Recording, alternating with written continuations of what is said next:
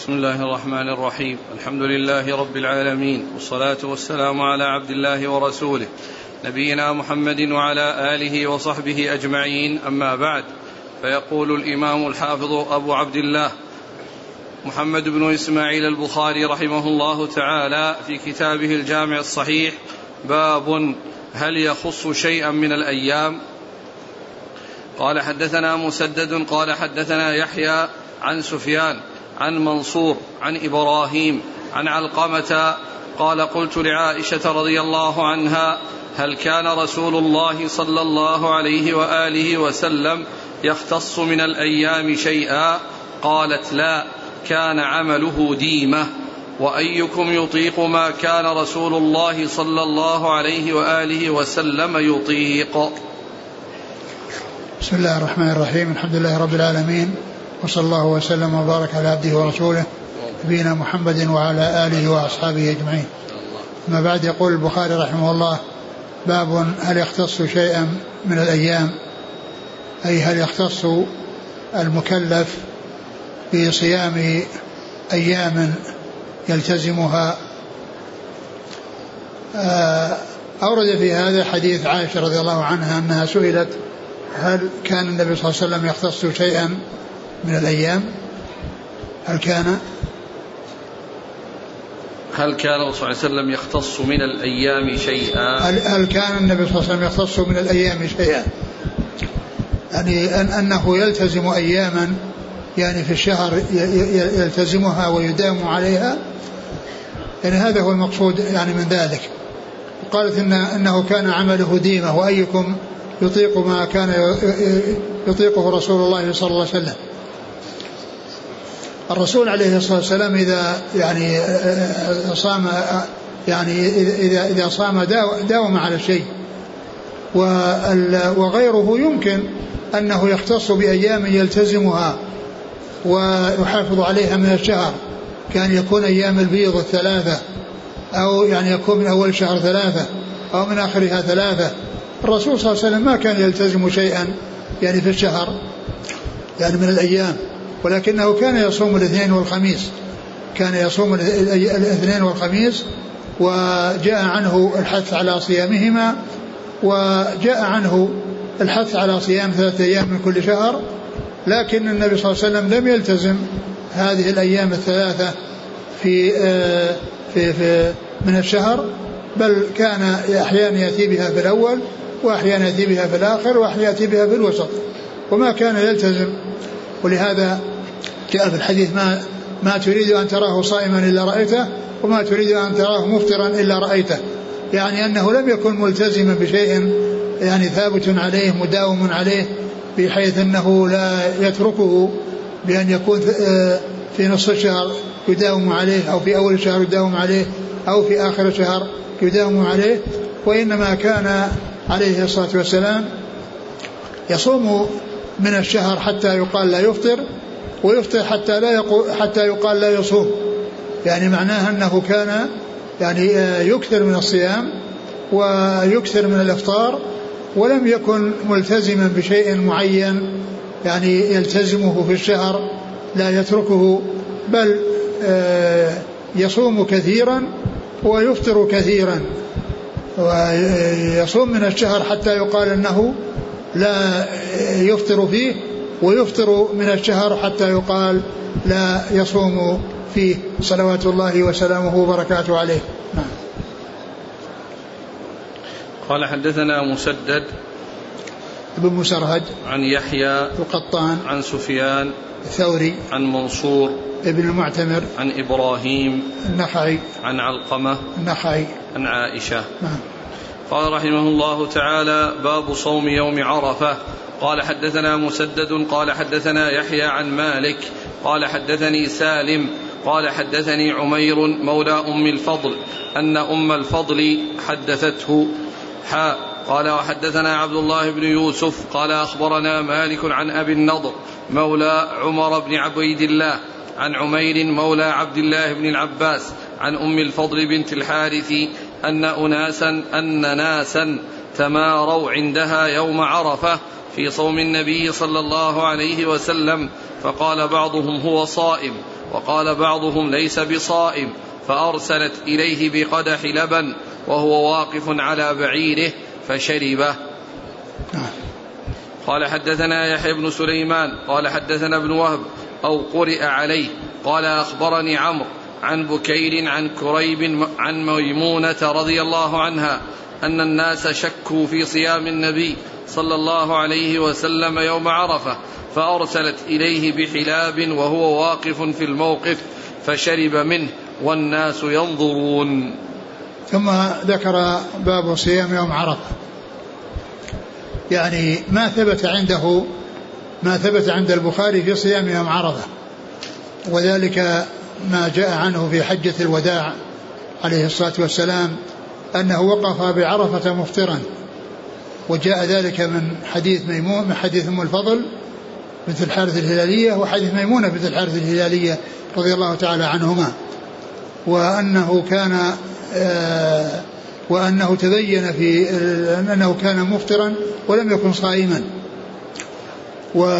وقد جاء ما يدل على فضل صيام يوم عرفة وذلك في صحيح مسلم وأنه يكفر السنة الماضية والسنة الآتية ولكنه لم يكن على شرط البخاري وأورد في الحديث أو أورد في هذا الباب ما ما يدل على على حكم صيامه للحاج وأن الأولى في حقه أن يكون مفطرا لا أن يكون صائما. وذلك ليتوقوا على الذكر والدعاء وألا يحصل له كسل وخمول آه، آه، تضيع عليه تلك الساعات النفيسة والساعات الثمينة. دون أن يستغلها بالإقبال على الله عز وجل ودعائه وسؤاله من خير الدنيا من خير الدنيا والآخرة. ف آه، فلم يثبت الحديث يعني على شرطه ولكنه ثابت في صحيح مسلم أنه قال يحتسب على الله أن يكفر السنة الماضية والسنة الآتية وهو أفضل يوم يصام تطوعا لكن لغير الحجاج. أفضل يوم يصام تطوعا يوم عرفة ولكن لغير الحجاج. وأما الحجاج فيجوز لهم صيامه إذا كان الإنسان عليه يعني لم يجد الهدي وعليه أيام يعني الأيام الثلاثة التي عليه بدل الهدي يصومها في الحج يجوز أن يصوم يوم عرفة.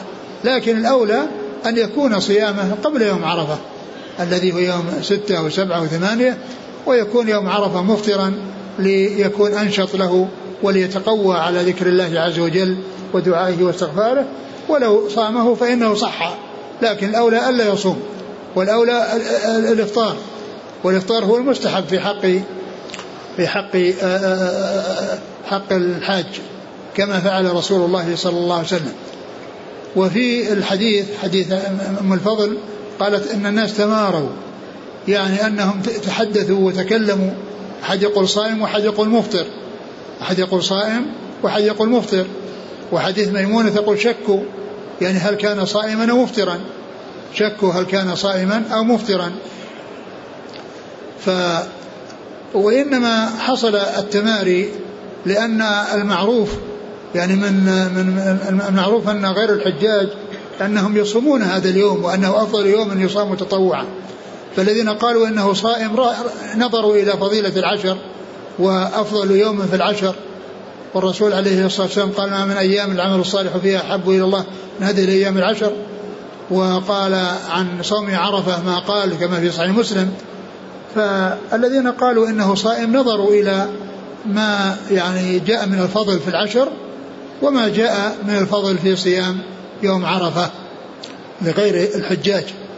ف فمنهم من ظن أنه أنه آه، صائم لأن لما في فضل صيامه صيام العشر وفضل صيام يوم عرفة ومنهم من قال مفطر من أجل أنه كان حاجا وأنه يتقوى على العبادة ويتقوى على الذكر والدعاء.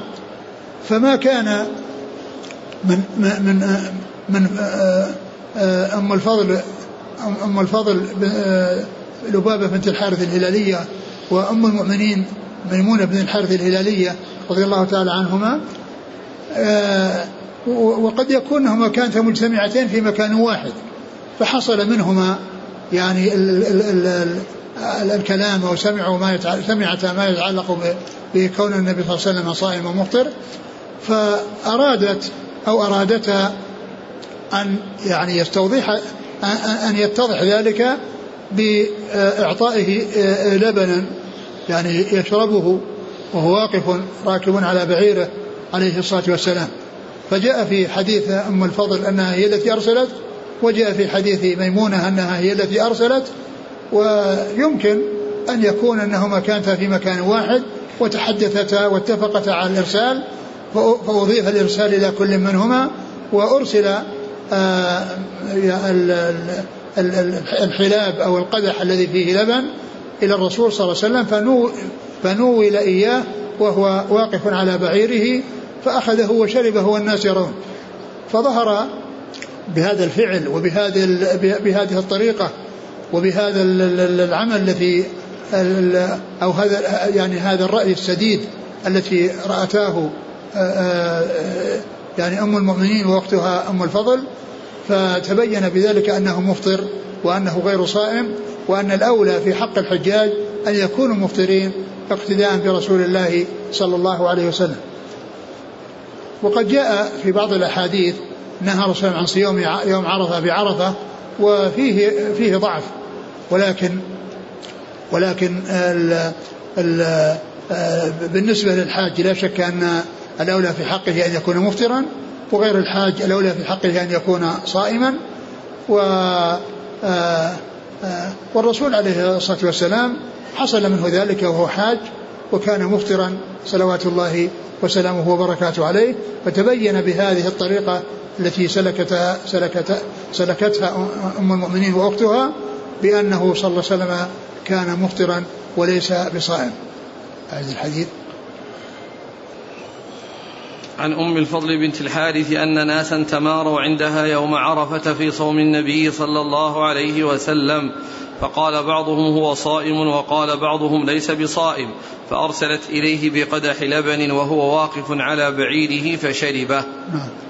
وعن ميمونة رضي الله عنها أن الناس شكوا في صيام النبي صلى الله عليه وسلم يوم عرفة. فأرسلت إليه بحلاب وهو واقف وهو واقف في الموقف. فشرب منه والناس ينظرون. نعم. قال حدثنا مسدد نعم. عن يحيى قطان عن مالك نعم. عن سالم سالم أبو النضر.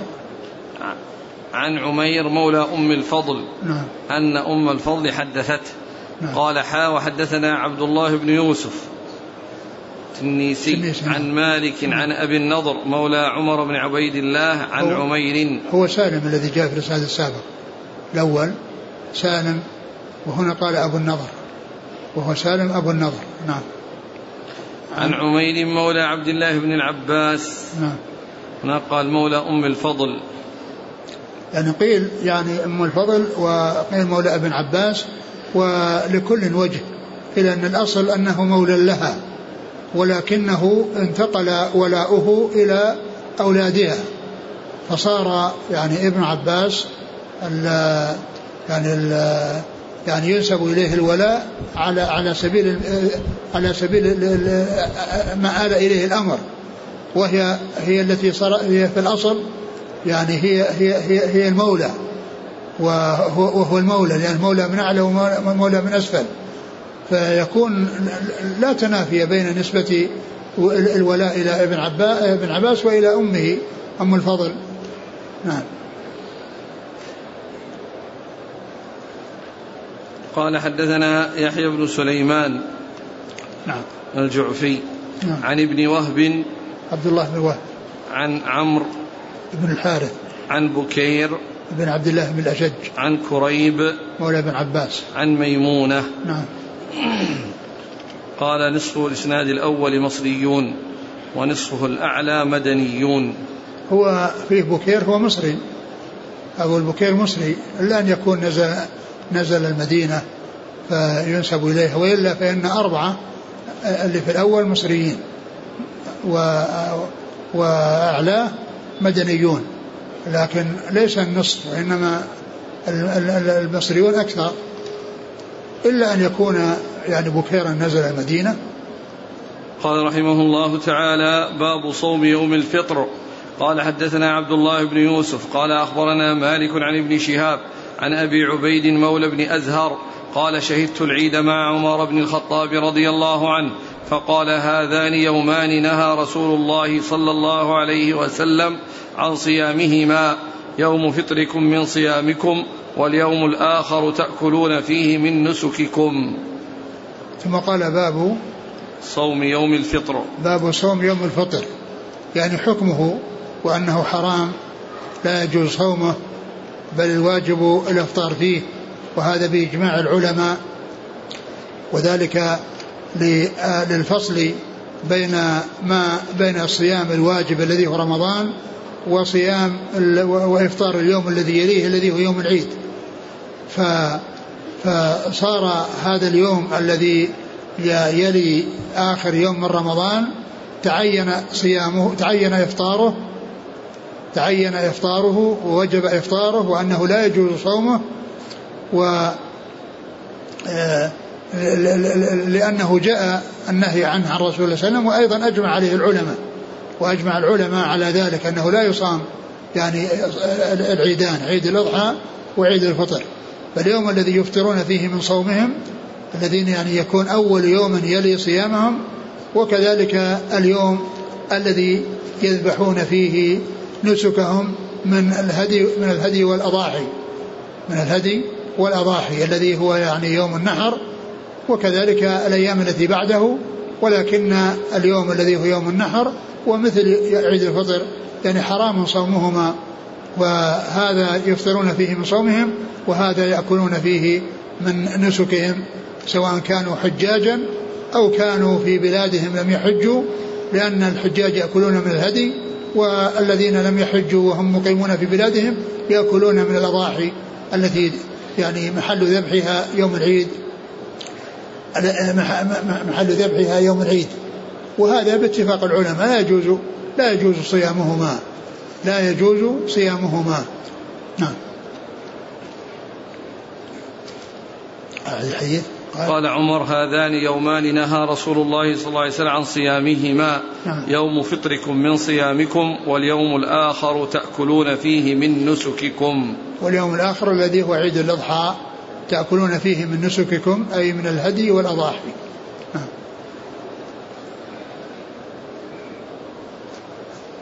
قال حدثنا عبد الله بن يوسف عن مالك عن ابن شهاب. نعم. عن أبي عبيد مولى بن أزهر. نعم. اسمه سعد بن عبيد الزهري. قال شهدت العيد مع عمر.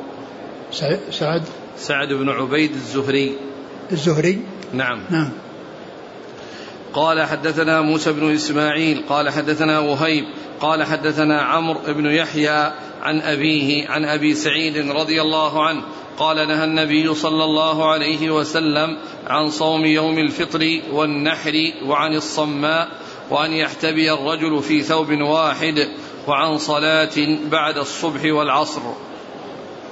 ثم ذكر هذا الحديث الذي يتعلق بالنهي عن صيام يوم العيدين الأضحى والفطر وكذلك النهي عن أمور أخرى فيما يتعلق باللبس وفيما فيما يتعلق بالصلاة.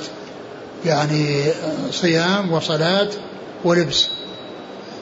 فالصيام الذي نهي عنه العيدان. واللبس الصمة والاحتباء الثوب الواحد. والصمة هي تأتي في البيوع. والمقصود بها والصمة تأتي تقدمت في اللباس. و والمقصود بها أن الإنسان يلتحف بثوب واحد يجعل يديه من الداخل ولا يظهر إلا رأسه والباقي كله تحت هذا ال تحت هذا الثوب الذي لفه عليه. وقيل له الصمة لأنه مثل الصخرة الصمة ليس فيه ليس فيه منافذ ليس فيه منافذ لليدين وإنما هو وكذلك الرجلين التحف به بحيث يعني لا يظهر إلا رأسه. وقيل له صمى لأنه كالصخرة الصماء. ويعني من أضراره أو من أضرار هذه اللبسة أنه لو حصل له شيء مفاجئ أو شيء مزعج تحرك وانكشفت عورته. وسقط هذا الثوب وانكشفت عورته. لأنه ليس عليه إلا هذا الثوب الذي هو قطعة من القماش لفها على نفسه ولم يظهر إلا رأسه. ولم يظهر إلا رأسه فلو حصل له أي طارئ أو أي شيء مخيف فإنه يقوم بسرعة وتظهر عورته ويكون عريانا بزوال هذا عنه. والاحتباء الاحتباء في الثوب الواحد ليس على والاحتباء في الثوب الواحد ليس على فرجه. لا ما ذكر قال. وأن يحتبي الرجل في ثوب واحد. وأن يحتبي الرجل في ثوب واحد. يعني ليس عليه يعني لباس آخر غير هذا الثوب. ويعني ويكون من من فوق مكشوف إلى السماء ليس فيه غطاء. فهذا قد ترى عورته من هذه من فوق وكذلك لو انحل أو حصل له شيء يعني يزعجه فإنه تنكشف عورته. أما إذا كان عليه ثوب يعني عليه لباس يعني عليه سراويل مثلا و وبعدين احتبى فإن ذلك لا يؤثر للإنسان أن يحتبي يعني أن يحتبي لكن إذا كان مستورا بحيث لو انكشف عنه هذا الاحتباء فإنه تكون عورته مستورة سواء كان عليه آه، يعني السراويل أو يعني أو أو غيره مما يكون لو ذهب الاحتباء فإنه يكون مستور العورة. نعم. نهى النبي صلى الله عليه وسلم عن صوم يوم الفطر والنحر وعن الصماء وأن يحتبي الرجل في ثوب واحد وعن صلاة بعد الصبح والعصر. وعن صلاة بعد الصبح والعصر. لا صلاة بعد العصر حتى تروى الشمس ولا صلاة بعد الفجر حتى تطلع الشمس. يعني فهما يعني صيام نهي عن صيام يومين وعن لبستين وعن صلاتين. نعم. قال حدثنا موسى بن إسماعيل التبوذكي عن وهيب. وهيب بن خالد. عن عمرو بن يحيى. المازني. عن أبيه. نعم. يحيى بن عمارة. نعم. عن أبي سعيد. نعم. صلى الله عليك بكير بن عبد الله بن أشج مدني. نزيل مصر. آه مدني نزيل مصر؟ نعم, نعم. إذا هو نسبته إلى مصر صحيحة ونسبته إلى المدينة صحيحة. قال رحمه الله تعالى باب الصوم باب الصوم يوم النحر. قال حدثنا إبراهيم بن موسى قال أخبرنا هشام عن ابن جريج قال أخبرني عمرو بن دينار عن عطاء بن مينا قال سمعته يحدث عن أبي هريرة رضي الله عنه أنه قال ينهى عن صيامين وبيعتين الفطر والنحر والملامسة والمنابذة. ثم قال باب صيام يوم النحر. ذكر الترجمة السابقة في صيام من الفطر وهي دالة على على العيدين وعلى اليومين ولكنه رحمه الله يعني ترجم لهذا بترجمة وأتى بعض الأحاديث التي تدل على الاثنين وترجم بترجمة أخرى عن يوم النحر وفيها وهي مشتملة على بعض الأحاديث التي تدل على الاثنين على النهي عن صوم يوم النحر ويوم الفطر. قال نهى نهى عن صيامين وبيعتين. نعم حديث أبي هريرة. نعم. قال نهى رسول عن نهى رسول الله عن ينهى قال ينهى. ينهى عن صيامين وبيعتين. يعني يوم عن صيام عن صيام يومين وعن بيعتين وعن بس هكذا. نعم. يعني بيع وصيام. الفطر والأضحى الفطر والنحر والملامسة والمنابذة. نعم الفطر والنحر والملامسة والمنابذة. فذكر الحديث المشتمل على تحريم صوم العيدين جميعا وأورد يعني في كل ترجمة حديث أو بعض الأحاديث التي تدل على الاثنتين وفي الترجمة الثانية ما يدل على بعض الاثنتين. وذكر الملامسة والمنابذة. والملامسة هي أن يعني يشتري الثوب يعني بمجرد آه، لمسه إياه يعني يلزمه البيع. وهذه من من بيوع الجاهلية.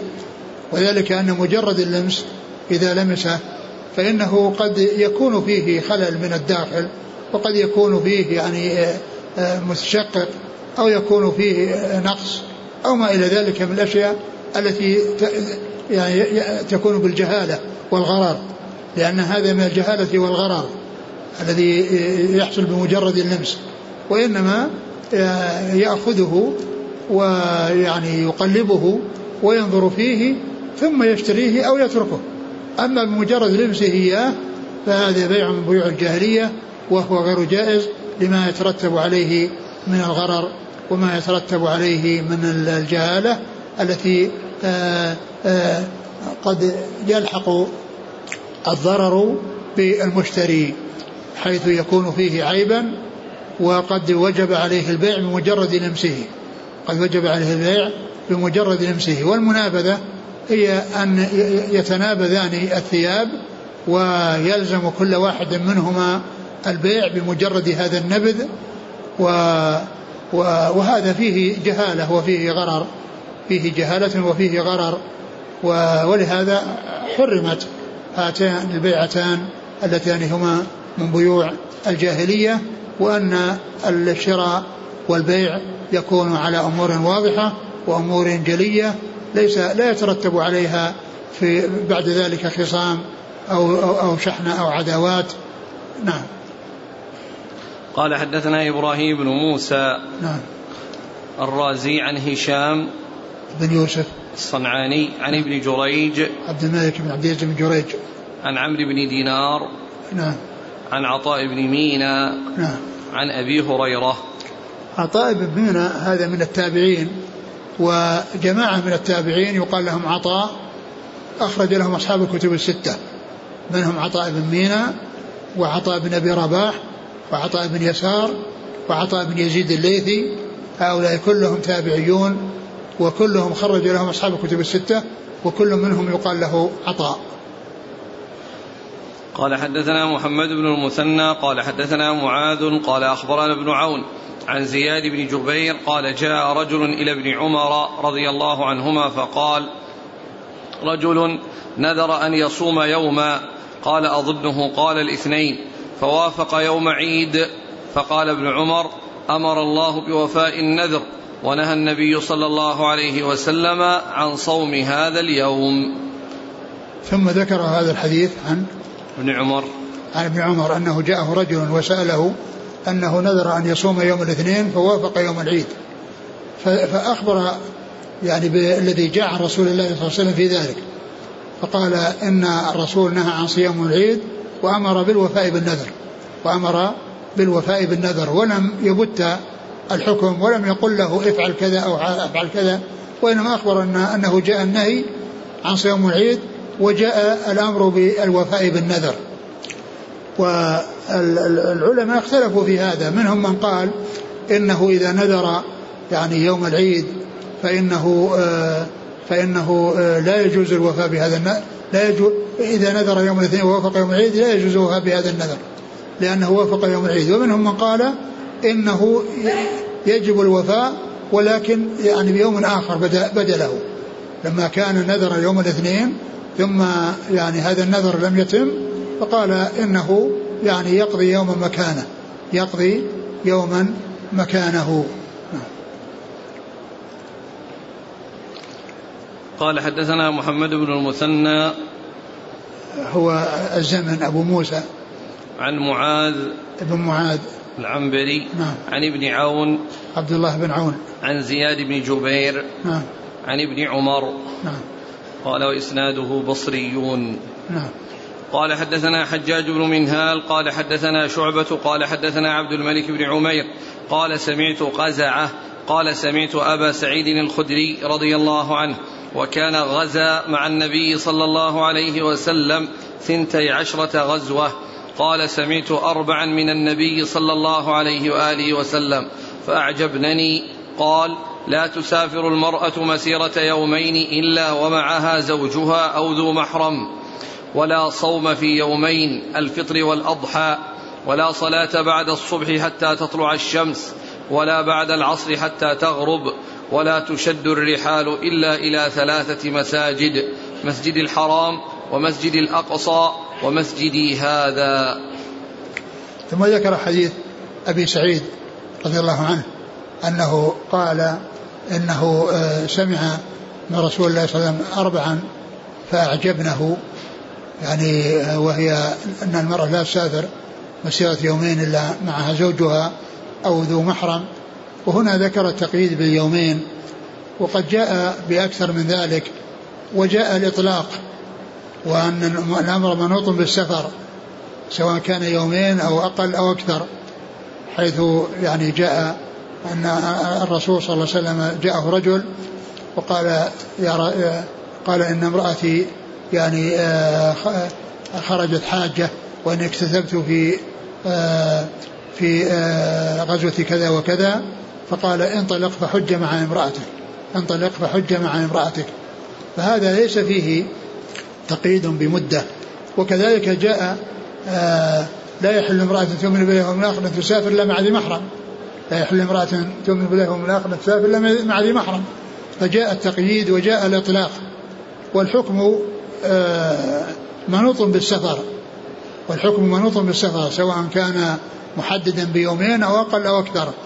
فلا يكون مقيدا أو يكون التقييد بأيام معلومة وإنما يكون مطلقا فيدخل فيه اليومين والثلاثة والأربعة وما هو أقل من ذلك. ما دام أنه يقال له سفر ما دام أنه يطلق عليه أنه سفر. وقال زوجها أو ذو محرم منها يعني معها زوجها أو ذو محرم. يعني ذكر الزوج وعطف عليه المحارم لأن المحرم غير الزوج هو الذي تحرم عليها التأبيد. وأما الزوج فحرمته فكونه محرما لها مؤقتة ما دامت في عصمته. فلو طلقها خرجت من عصمته.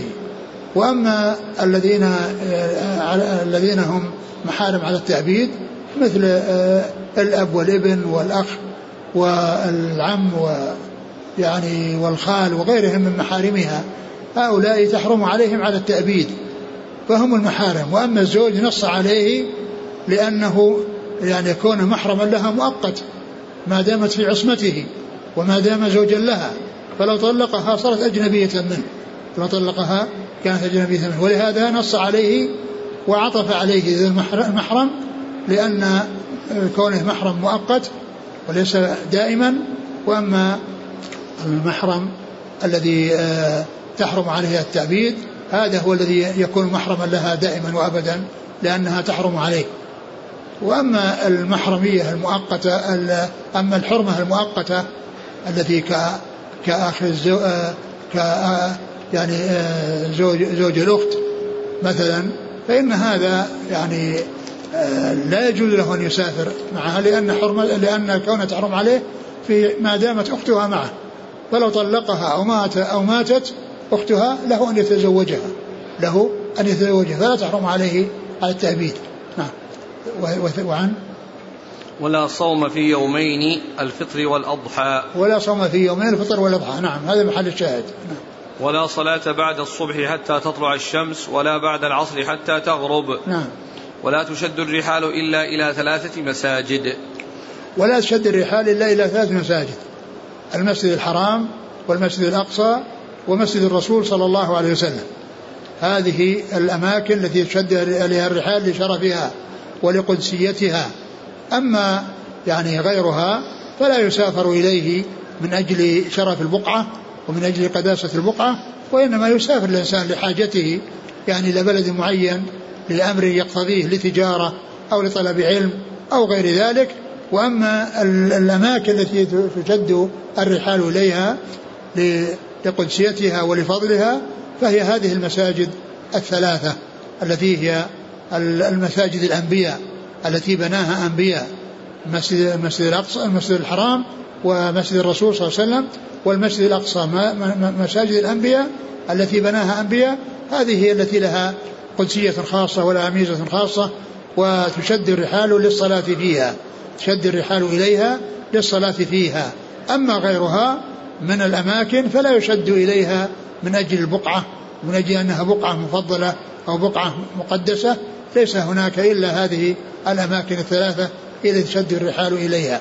ولهذا جاء في حديث بصرة بن أبي بصرة أن أنه لما علم أن أبا هريرة سافر إلى الطور قال لو علمت ما سافرت لأن النبي صلى الله عليه وسلم نهى عن أعمال المطي إلا إلى المسجد الحرام والمسجد والمسجد الأقصى ومسجد الرسول صلى الله عليه وسلم.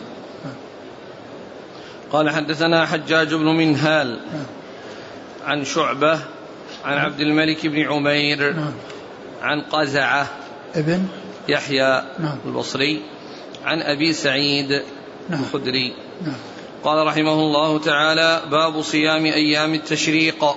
وقال لي محمد بن المثنى حدثنا يحيى عن هشام قال أخبرني أبي قال كانت عائشة رضي الله عنها تصوم أيام منى وكان أبوها يصومها. قال حد... قال حدثنا محمد بن بشار قال حدثنا غندر قال حدثنا شعبة قال سمعت عبد الله بن عيسى عن الزهري عن عروة عن عائشة وعن سالم عن, عن ابن عمر رضي الله عنهم قال لم يرخص في أيام التشريق أن يصمن إلا لمن لم يجد الهدي.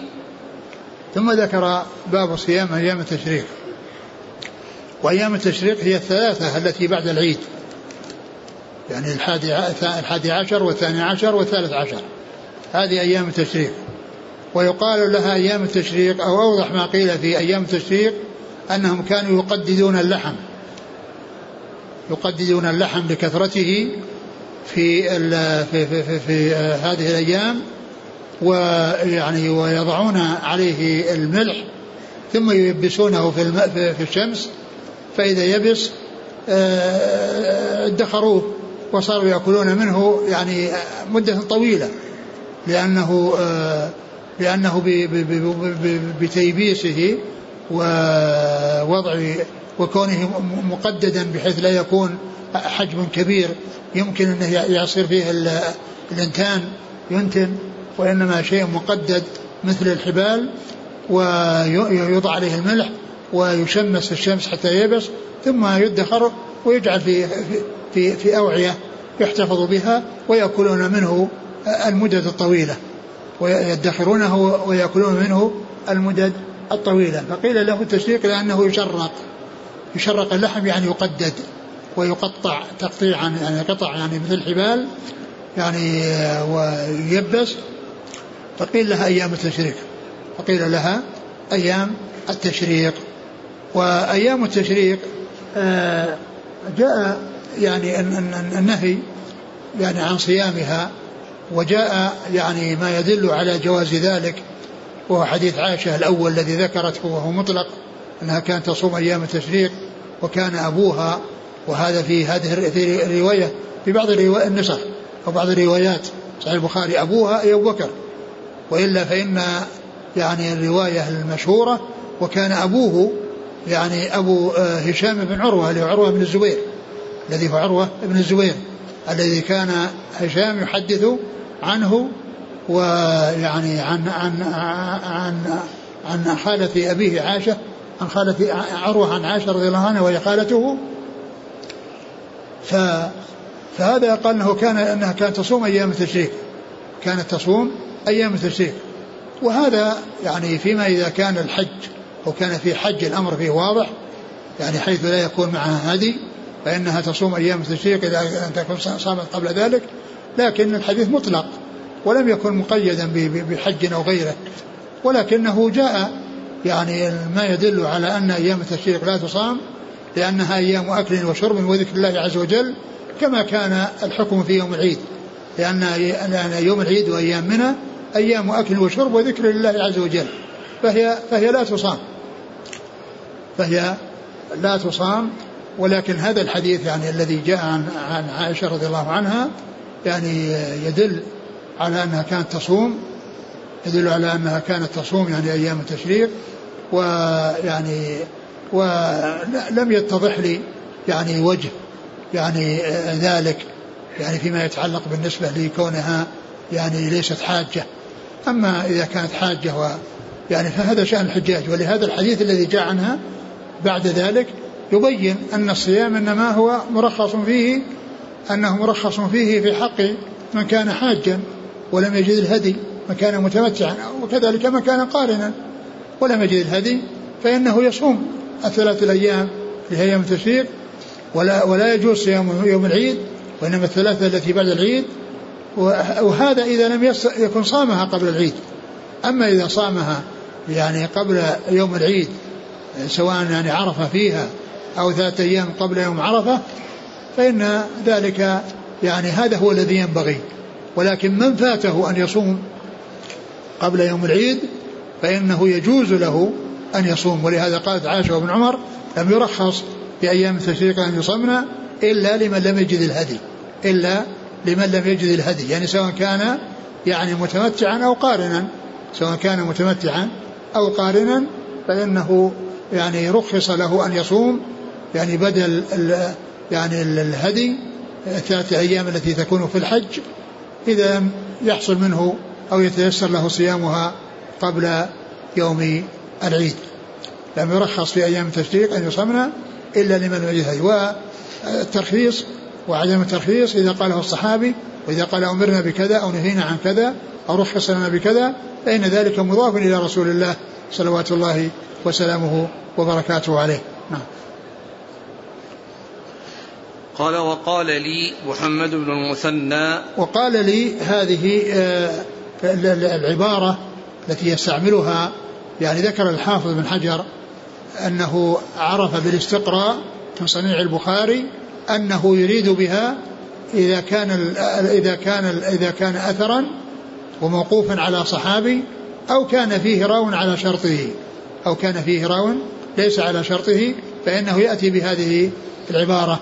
التي يقول فيها قال لي أو قال لنا فلان وهو من مشايخه الذين سمع منهم وحدث عنهم.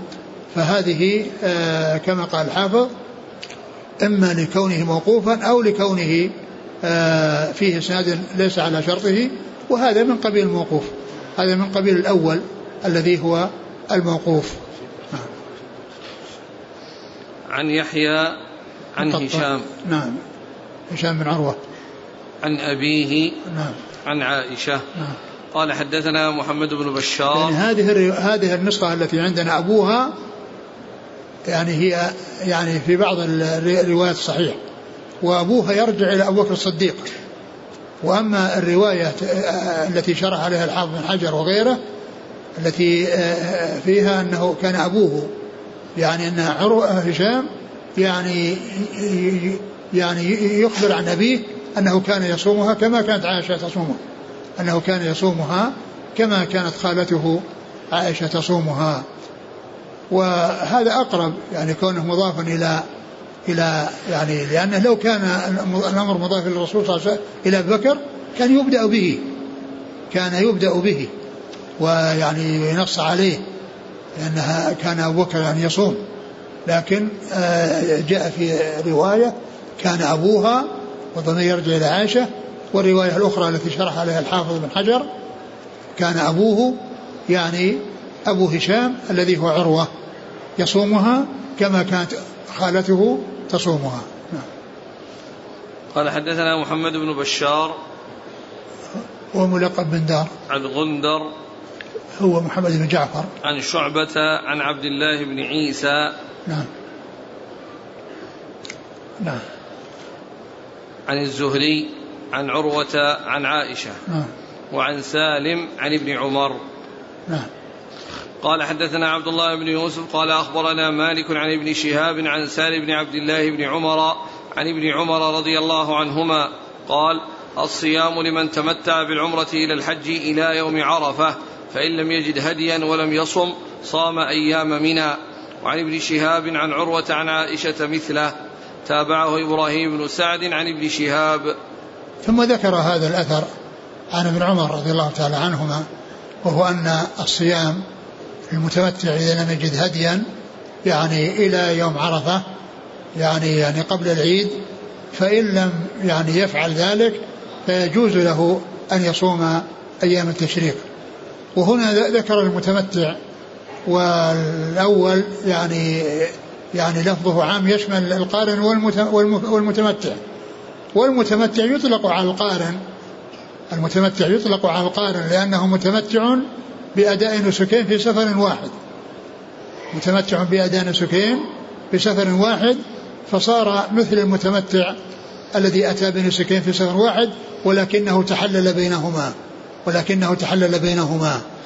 فالتمتع يعني بالمعنى العام يشمل المتمتع المشهور المعروف عند عند المحدثين والفقهاء وكذلك يشمل القارن وابن كثير رحمه الله لما جاء عند تفسير هذه الآية ذكر أن هذه الآية تدل على على القارن والمتمتع لأن لأن القارن متمتع باعتبار أنه أدى نسكين في سفر واحد.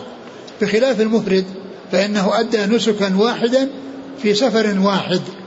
ومعنى ذلك أنه آه، إذا لم يكن أدى عمرة الإسلام فيجب عليه أن يأتي بها أو كان أتى بها من قبل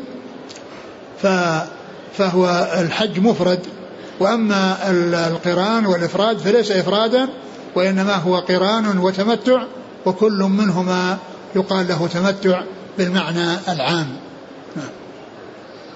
قال الصيام لمن تمتع بالعمرة إلى الحج إلى يوم عرفة. فإن لم يجد هديا ولم يصم صام أيام منى. نعم.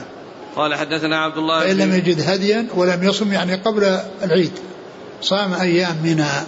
وهذا مطابق للحديث السابق أو الأثر الأثر السابق الذي قال لم يرخص أيام الشيخ أن يصمنا. إلا أن ذاك يعني فيه آه، يعني هذا من من قوله ومن كلامه. وأما الأول ففيه ذكر الترخيص أي أنه مضاف إلى رسول الله صلى الله عليه وسلم. قال حدثنا عبد الله بن يوسف عن مالك عن ابن شهاب عن سالم بن عبد الله بن عمر عن ابن عمر وعن ابن شهاب عن عروة عن عائشة مثله تابعه إبراهيم بن سعد. قال رحمه الله تعالى باب صيام يوم عاشوراء والله تعالى أعلم وصلى الله وسلم وبارك على عبده ورسوله نبينا محمد وعلى آله وأصحابه أجمعين جزاكم الله خيرا وبارك الله فيكم ألهمكم الله الصواب وفقكم للحق شفاكم الله وعافاكم ونفعنا الله بما سمعنا غفر الله لنا ولكم وللمسلمين أجمعين آمين. يقول السائل هل يجوز لمن أراد أن يتمتع أن يصوم من أول يوم ذي الحجة حيث لا يستطيع على قيمة الهدي؟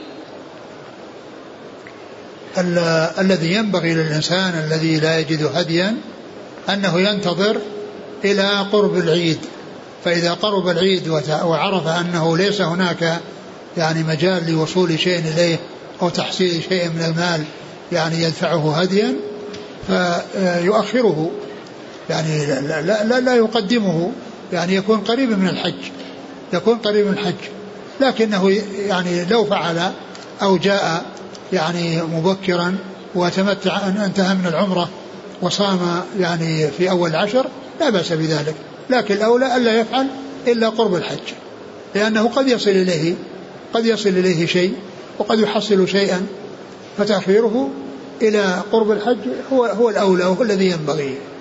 يقول في تتم السؤال وإذا حصل على مال يعني لعله في أيام التشريق قد بدأ بالصيام وحصل له مال في أيام التشريق أيهدي أم يكفي بالصوم الذي حصل قبل أيام التشريق؟ لا أدري. لكن لو أهدى لا شك أنه يعني أنه يعني يعني يكفيه. يعني ولو صام يعني يوما يعني لا شك أنه يكفيه. لكن هل يلزمه أن يهدي وقد صام يوما؟ هل يلزمه ذلك؟ لا أدري. يقول من نسي صيام ثلاثة أيام من الشهر فهل يجوز قضاؤها في الشهر الذي يليه. ينبغي الإنسان أن يحرص على أن يجعل لها وقت محدد يعني يلتزمه لنفسه مثل أيام البيض لأنه بذلك يعني يتلاشى أو يتلافى يتلافى مثل هذا الشيء الذي يحصل. لأن الإنسان إذا تهاون قد تمضي الأيام ثم يخرج الشهر ولم يفعل. لكن إذا حدد لها أيام معلومة كأيام البيض هذا هو الذي يعني يحصل ولكن إن آه إن آه إن قضاها لا بأس به لأنه قال النبي صلى الله عليه وسلم قال أن صيام ثلاثة أيام من كل شهر أنه صوم الدهر. فإذا يعني فلا يتساهل وإن خرج وقضى في الشهر الذي يليه ليكون صام يعني آه، ثلاثة أيام من كل شهر فالحسنة بعشر أمثالها ويكون كصيام الدهر. وكان ملازما للصيام ولكنه ذهل ونسي فيجوز أن يقضيها. يقول هل صيام عرفة للحاج محرم أم أنه مكروه فقط؟ ليس بمحرم. ليس بمحرم جائز. يجوز أن يصوم لكن خلاف الأولى والمستحب هو الإفطار وجمهور العلماء على استحباب الإفطار. رجل نذر أن يصوم من اليوم الذي ينجح فيه ستة أيام فوافق يوم نجاحه من العشر الأواخر من رمضان. فماذا يفعل؟ هذا مثل ذاك الذي يعني يعني نذر الاثنين ثم تبين أنه يوم عيد. العشر الأواخر هذه صيمها كل الناس يصومونها. كل الناس يصومونها.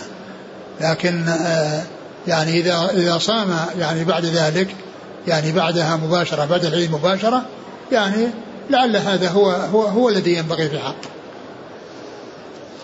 يقول من وقع في اللعان مع زوجته هل يكون محرما عليها محرما لها؟ إذا فرق بينهما باللعان فإنها تحرم عليها أبدا ولا يكون محرما لها. ولا يكون محرما لها. ولهذا قالوا في تعريف المحرم زوجها أو من تحرم عليه على التأبيد بنسب أو سبب مباح لأن هذا التحريم ليس يعني ليس يعني إلا آه، آه، حصل فيه تفريق بينهما بسبب اللعان. فلا يقال أن هذا يعني يعني آه، يكون محرما لها. وإن كانت حرمت عليه على التأبيد لأنه يخرج من قوله على التأبيد سبب مباح. لأن هذا يعني ليس مباح لأن سببا يعني كان في الأصل محرم. نعم. يقول ما الراجح في العلة في كراهية صوم يوم عرفة للحاج؟ هل هي خشية الضعف عن الذكر والدعاء أم لكونه عيد لأهل, لأهل الإسلام؟ آه معلوم أن أن أن أن أن الناس يصومونه وهم ليسوا بحجاج ومع ذلك يعتبر عيد. لكنه يعني آه، ليس عيدا محرما صيامه ولكنه مناسبة عظيمة وفضل عظيم وشرف كبير يعني ذلك اليوم. فلو كان المقصود لكونه عيد يعني إذا ما يصومه الذين يكونون في غير الحجاج. والحجاج مستحب صيامه لهم. ولكن الذي يبدو ويظهر والله أعلم أنه بسبب الضعف الذي يعني يضعفه عن اغتنام الفرصة الثمينة في ذلك اليوم وأنه يحصل بسبب الصيام يعني كسل وخمول وقد يحتاج إلى النوم فتضيع عليه تلك الساعات النفيسة بسبب ذلك. يقول هل من حج حج بدل يصح أن أن يكون الحج للموكل ويعتمر لنفسه من نفقة حج البدل؟ إيش حج؟ سيحج حج بدل. الحج عن الموكل عنه. ويريد أن يعمل عمرة لنفسه مستخدما المال الذي أعطي للحج. إذا كان اتفق معه على أنه يعني يحج يعني الحج الذي هو التمتع أو القران فالحج الحج العمرة هي للمحجوج عنه أما إذا اتفق معه على أنه يحج فقط دون أن يعني يشترط عليه عمرة فالذي يعطي إليه هو ماله. أقول هو, هو ماله. يعني يعني يتصرف فيه كيف يشاء. إذا كان أعطي إياه مقابل أن يكون يحج. نعم هل يجوز أن يؤخذ من الهدي إلى خارج مكة؟ نعم يجوز. يجوز أن يؤخذ. كان قبل هذا كانوا يأخذون. يعني يتزودون. يتزودون من لحوم الهدي. يعني يعني ويخرجون من المدينة وهو معهم. يعني الذي هو القديد. نعم الذي هو الذي يقددونه. نعم. يقول إذا كان لدي مال وأنا أحتاجه في طلب العلم فهل يجوز لي أن أترك الهدي وأنتقل إلى الصيام؟ لا. ما دام عندك مال وعندك قدرة فأنت أدي أدي ما عليك من الهدي. ولا تتركه من أجل أنك تشتري بكتب ولا أنك يعني تشتغل فيه بالعلم وما إلى ذلك لا. يعني أدي أدي ما عليك من من الواجب الذي هو الهدي وأنت قادر عليه. ولا تدخر لحاجات أخرى. تدخره لطلب علم أو لزواج أو ما إلى ذلك. يقول من الذي بنى المسجد الأقصى؟ المسجد الأقصى يعني جاء في الصحيح أن أنه بني بعد المسجد الحرام بأربعين عاما. ومعلوم أن المدة التي هي أربعين عاما يعني إما يكون إبراهيم هو الذي بناه إبراهيم هو الذي بناه يعني بعد أربعين سنة من بنائه المسجد الأقصى المسجد الحرام أو يكون بناه يعني يعني بعض أولاده. يعني الذين كانوا في حدود هذه المدة التي هي أربعين. وجاء عن سليمان أنه بناه ولكن بنيانه تجديد. ولكن بنيانه تجديد للبناء. وليس هو الذي بناه أولا. يعني الحديث الذي في الصحيح أنه بعد أربعين سنة. ومعلوم أن داوود أن, أن, أن سليمان بن داود بينه يعني وبين إبراهيم مدة طويلة. مسافات يعني أعوام كثيرة جدا.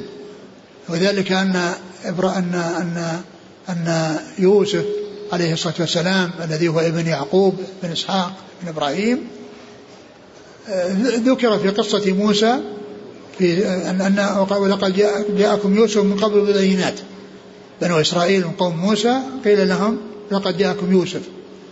ثم إن داود بعد موسى كما جاء في سورة البقرة ألم ترى إلى بني إسرائيل بعد موسى؟ قال النبي لهم بعث لنا ملكا أن نقاتل في سبيل الله.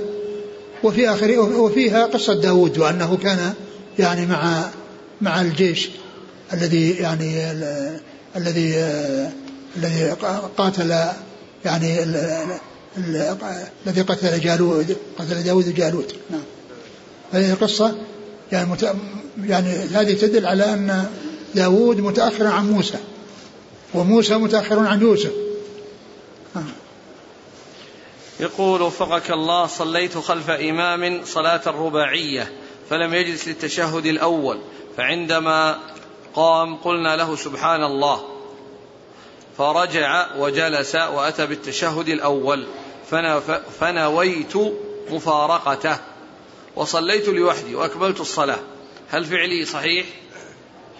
لماذا؟ لماذا يفعل؟ لماذا يخالفه؟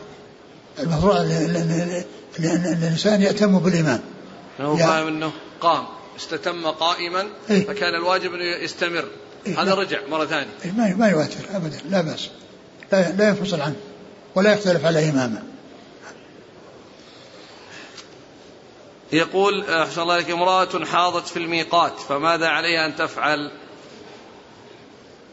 تغتسل للإحرام ولو كانت حائضا وتحرم وتذهب إلى مكة وتفعل كل ما يفعل الحجاج من الوقوف بعرفة والمبيت مزدلفة ورمي الجمار والبقاء في منى إلا أنها لا تدخل المسجد للطواف والسعي حتى تطهر. السؤال الثاني يقول امرأة حاضت ولم تطف طواف الإفاضة وقد ضرب لها موعد السفر فماذا عليها أن تفعل؟ إذا كان آه إذا كان المسافة قصيرة مثل مثل مدن المملكة أو القريبة منها فلها أن تسافر وهي وهي على إحرامها وترجع. بعد ذلك إذا طهرت. وإن كان يعني السفر بعيدا ويعني فإن من يكون معها يتأخر وحتى حتى حتى تطهر وتطوف وتسعى. وإن كانت ذهبت إلى مكان بعيد والرجوع سهلا عليها القدرة المالية فإنها تفعل تذهب وترجع. لكن لا يقربها زوجها حتى تؤدي الذي عليها في مكة.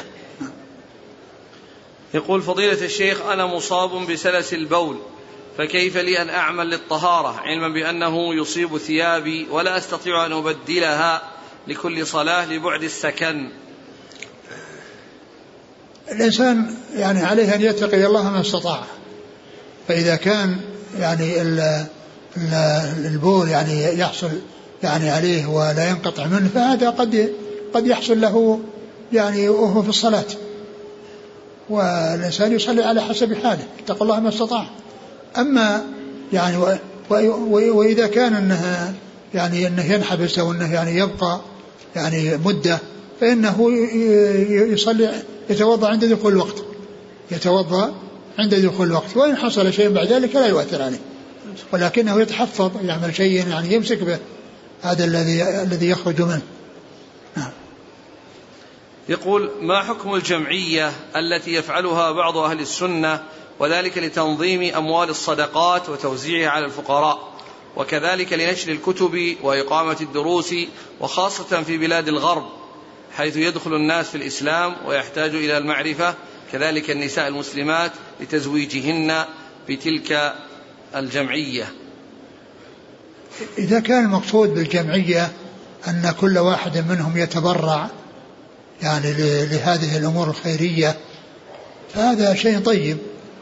وهذا المبلغ الذي يجمع يعني من أجل الإحسان إلى من يراد الإحسان إليه سواء بزواج أو سواء ب يعني إطعام أو سواء ب يعني آه، آه، كتب يعني تشرى وتوزع كل هذا من الأعمال الطيبة كل هذا من الأعمال الطيبة إذا كان يعني جماعة يعني جمعوا يعني نقود لوضع لصرفها في مشروعات خيرية فإن هذا من أحسن من أعمل من أحسن القربات وأحسن الطاعات. هل يجوز لبس الملابس التي عليها صور لذات صور, صور ذوات الأرواح للأطفال خاصة؟ لا ما يجوز لا للأطفال ولا لغير الأطفال لأن الأطفال يعودون وينشؤون ينشؤون على يعني ما يكون عليه الكبار كما أنهم يعني لا يلبسون لباس الحرير ولا يلبسون الذهب كذلك لا لا يفعلون هذه الأشياء لا يقال أن الصغار يعني يتساهل يعني في حقهم بل بل لا يشترون الأشياء التي فيها صور.